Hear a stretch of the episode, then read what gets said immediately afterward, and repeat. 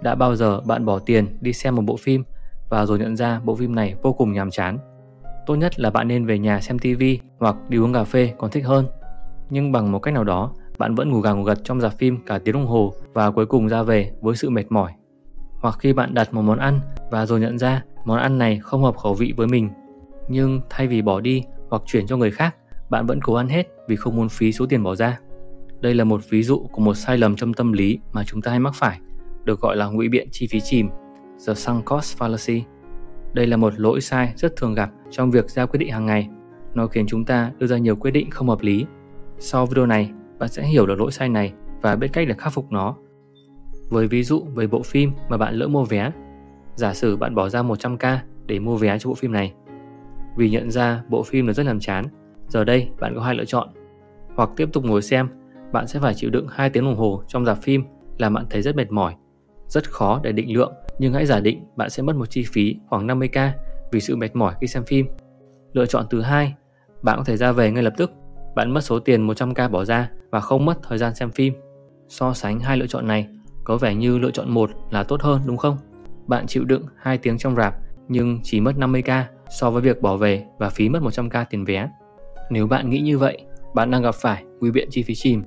Số tiền 100k mà bạn mua vé được gọi là chi phí chìm. Dù bạn có ngồi lại để xem phim hay không, chi phí mua vé đã được bỏ ra và không thể lấy lại được nữa. Vì vậy, chi phí này không còn liên quan đến quyết định của chúng ta nữa. Lựa chọn 1 sẽ có chi phí là 50k, lựa chọn 2 có chi phí bằng 0. Nhìn vào đây, bạn sẽ thấy rằng lựa chọn 2 là có lợi hơn. Vậy tại sao chúng ta lại thường thích lựa chọn 1 hơn? Lý do là vì chúng ta đã sai khi tính thêm chi phí chìm cho lựa chọn 2 mà không tính nó cho lựa chọn 1. Chi phí mua vé đó cần được tính đến hoặc là bỏ qua trong cả hai lựa chọn. Và vì chi phí đó là như nhau, bạn có thể tính đến nó hoặc đơn giản là bỏ qua nó trong việc ra quyết định. Chi phí chìm là một khái niệm trong kinh tế học để chỉ về những chi phí đã bị mất đi và không còn có thể lấy lại được nữa. Tại thời điểm bạn ra quyết định, chi phí chìm không còn liên quan nữa. Cái chúng ta cần quan tâm là những chi phí và lợi ích của hiện tại và tương lai. Những chi phí trong quá khứ cần bị bỏ qua. Trong một nghiên cứu, những người tham gia được yêu cầu hãy tưởng tượng rằng họ đã trả 1.000 đô la cho một chuyến đi đến Michigan và 500 đô la cho một chuyến đi khác đến Wisconsin. Sau đó, họ nhận ra rằng hai chuyến đi là của cùng một cuối tuần và họ chỉ có thể chọn một trong hai. Họ cũng không thể trả lại vé được nữa. Giả định rằng họ sẽ thích chuyến đi đến Wisconsin hơn. Trong trường hợp này, nếu là bạn, bạn sẽ chọn chuyến đi nào? 54% số người được hỏi chọn chuyến đi đến Michigan. Nhưng rõ ràng đây là một lựa chọn không hợp lý đúng không? Nếu bạn chọn đến Wisconsin, bạn sẽ có một chuyến đi thú vị hơn. Chi phí mà bạn trả cho hai chuyến đi đã bị mất và không còn có thể lấy lại được nữa. Vì vậy, đây là chi phí chìm ảnh hưởng đến việc ra quyết định. Chi phí chìm cũng ảnh hưởng đến rất nhiều quyết định quan trọng trong cuộc đời chúng ta, trong công việc, học tập và cả các mối quan hệ. Hình dung bạn lựa chọn học trong lĩnh vực kinh tế. Tuy nhiên, sau 2 năm học đại học, bạn bắt đầu tìm hiểu về lập trình và thấy yêu thích lĩnh vực này hơn. Bạn sẽ làm gì? Tiếp tục theo học lĩnh vực mình không thích hay sẽ dừng lại và theo đuổi lĩnh vực mình quan tâm? Thử nghĩ xem, hai năm học đại học của bạn đã qua đi, nó là chi phí chìm và không nên được tính đến nữa. Cái chúng ta cần quan tâm là những gì sẽ xảy ra trong tương lai. Như vậy, bạn nên chọn chuyển sang học lập trình nếu nó đem lại cho bạn nhiều giá trị hơn trong tương lai. Bạn sẽ mất thêm 2 năm để học lại từ đầu, nhưng sau này sẽ có được công việc mình yêu thích với nhiều cơ hội rộng mở hơn. Một ví dụ khác là trong các mối quan hệ. Một cặp vợ chồng đã sống với nhau một thời gian khá dài, nhưng họ nhận ra tình cảm đã phai nhạt. Giờ đây, họ sẽ thấy rất chần chừ vì nghĩ đến thời gian đã qua.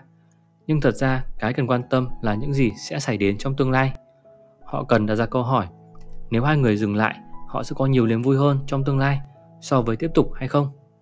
Một điểm cần lưu ý là có những yếu tố rủi ro trong quyết định của chúng ta khi chuyển sang một lĩnh vực mới, một công việc mới hay những mối quan hệ mới. Có nhiều yếu tố không chắc chắn hơn khiến chúng ta lo sợ. Đó là một trong những lý do khiến chúng ta tiếp tục theo đuổi quyết định ban đầu của mình. Chúng ta ngại thay đổi và ưa thích sự an toàn. Vì vậy, trong thực tế, bạn cần cân nhắc giữa cơ hội và rủi ro của các lựa chọn nếu cơ hội là tốt hơn rất nhiều so với những rủi ro có thể có, chúng ta có thể lựa chọn nó. Xét một ví dụ tiếp theo, bạn được giao phụ trách một dự án về một sản phẩm mới cho công ty. Khi dự án đi được 2 phần 3 quãng đường, bạn tìm hiểu được về một thiết kế sản phẩm mới đang rất thành công ở thị trường nước ngoài. Nếu áp dụng sản phẩm mới này, công ty có thể đạt doanh thu gấp đôi so với hiện tại. Nhưng mặt khác, điều đó đồng nghĩa với việc là phải phá bỏ đi dự án đang thực hiện. Dự án đã đi được 2 phần 3 quãng đường với sự tham gia của hàng trăm người trong cả năm trời. Bạn sẽ làm gì? Đề xuất dừng dự án lại hay tiếp tục thực hiện nó? Chi phí chìm sẽ khiến bạn ngần ngại trong việc dừng dự án và sẽ tiếp tục theo đuổi nó cho đến khi nó hoàn thành. Đến lúc đó, cơ hội về sản phẩm đột phá kia đã không còn nữa. Đây là điều rất thường gặp trong các quyết định của doanh nghiệp và các tổ chức. Nếu bạn đã mất rất nhiều thời gian, công sức cho một dự án, bạn sẽ tiếp tục thực hiện nó mặc dù kết quả không như kỳ vọng, thậm chí là khiến công ty bị mất tiền. Hình dung công việc hoặc dự án bạn đang làm như một đứa con tinh thần mà bạn đã rất tâm huyết để sinh ra. Nếu đứa trẻ đó là xấu xí, chúng ta có nên bỏ nó đi hay không? Tất nhiên là không rồi. Bạn sẽ thấy mình có tình cảm với nó và sẽ vẫn chăm chút cho nó. So sánh này có vẻ hơi khập khiễng. Chúng ta không bao giờ nên bỏ đứa trẻ đi. Nhưng nếu dự án không như kỳ vọng, hãy rút ra những kinh nghiệm và đồng thời dành thời gian cho những dự án khác tốt hơn. Một ví dụ nổi tiếng là về dự án máy bay Concorde.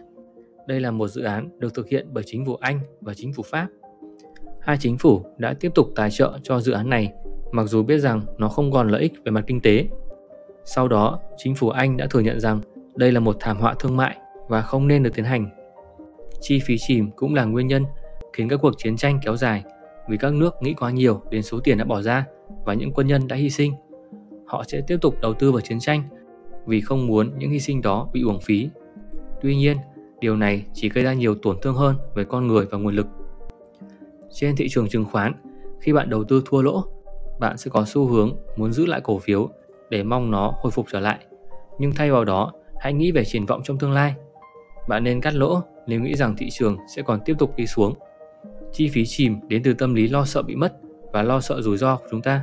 Tuy nhiên, không phải khi nào nó cũng gây hại, mà nó có thể được dùng để tạo nên những điều tích cực. Giả sử bạn có một đứa cháu học hành đội sổ ở trong lớp và bạn muốn nó chuyên tâm vào việc học hơn. Giả sử cháu bạn đang xếp cuối lớp với thứ hạng là 49 trên 50. Bạn muốn rằng cháu bạn sẽ tăng hạng lên thành 20 trên 50 trong lớp. Bạn sẽ làm như thế nào? Ép nó học theo một giáo trình để lên hạng 20. Đó không phải là một cách làm tốt. Thay vào đó, hãy tận dụng chi phí chìm. Bạn có thể đưa ra một đề nghị như sau. Nếu cháu tăng hạng lên thành 40 trên 50 trong lớp, cháu sẽ nhận được một phần thưởng, một chiếc xe đạp chẳng hạn. Mục tiêu 40 trên 50 không phải là quá khó và vì phần thưởng là rất hấp dẫn, cháu bạn sẽ có mục tiêu và có thể hoàn thành nó. Bây giờ, khi cháu bạn đã lên hạng 40 trên 50, hãy tiếp tục đưa ra mục tiêu tiếp theo, xếp hạng 30 trên 50. Đây là khi mà chi phí chìm sẽ đi vào câu chuyện. Cháu bạn đã bỏ ra công sức để phấn đấu lên đến hạng 40 trên 50. Giờ đây nó đã có thứ để mất. Hơn nữa, nó cũng đã thấy hứng thú hơn với việc học. Nó sẽ cho rằng việc lên đến hạng 30 trên 50 không phải là quá khó nữa. Vì vậy, bằng cách chia nhỏ mục tiêu ra, bạn có thể khiến chó bạn không muốn mất đi chi phí chìm đã bỏ ra và có mục tiêu để phấn đấu. Điều này cũng đúng khi bạn xem các bộ phim hành động hoặc siêu anh hùng chẳng hạn như Fast and Furious hoặc Avengers. Khi vị thủ lĩnh muốn mời một cộng sự tham gia một chiến dịch phi pháp nào đó, vị thủ lĩnh thường mời anh ta tham gia một trò chơi hoặc nhiệm vụ tưởng chừng như vô bổ nào đó. Sau đó, vì đã vướng vào trò chơi, người cộng sự sẽ bị ràng buộc và phải tham gia vào một chiến dịch lớn và nguy hiểm hơn rất nhiều. Trong ví dụ này, nếu bỏ qua chi phí chìm thì phương án tốt nhất sẽ là không nhận nhiệm vụ và bỏ đi. Nhưng tất nhiên nếu như vậy thì chúng ta sẽ không có những bộ phim hay để xem. Từ đó, bạn có thể dùng chi phí chìm để thu hút người khác tham gia vào các dự án hoặc đồng hành cùng bạn. Đừng đưa ra những mục tiêu quá khó hoặc quá lớn mà hãy chia nhỏ nó ra. Hãy khiến họ tham gia vào dự án bằng một công việc đơn giản để họ thấy được ý nghĩa của nó. Bạn cũng có thể dùng nó để chia nhỏ mục tiêu của mình ra, tạo ra những ràng buộc cho bản thân để hoàn thành công việc. Như vậy, giải pháp để tránh được chi phí chìm là hãy chú ý đến nó. Hãy đặt ra câu hỏi liệu rằng mình có đang tính đến chi phí chìm khi đưa ra các lựa chọn hay không. Giải pháp thứ hai là hãy mở rộng những lựa chọn của mình ra. Không ngại thay đổi và không quá lo sợ rủi ro, vì rủi ro thường đi kèm với những cơ hội mới. Xin chào và hẹn gặp lại trong các video tiếp theo.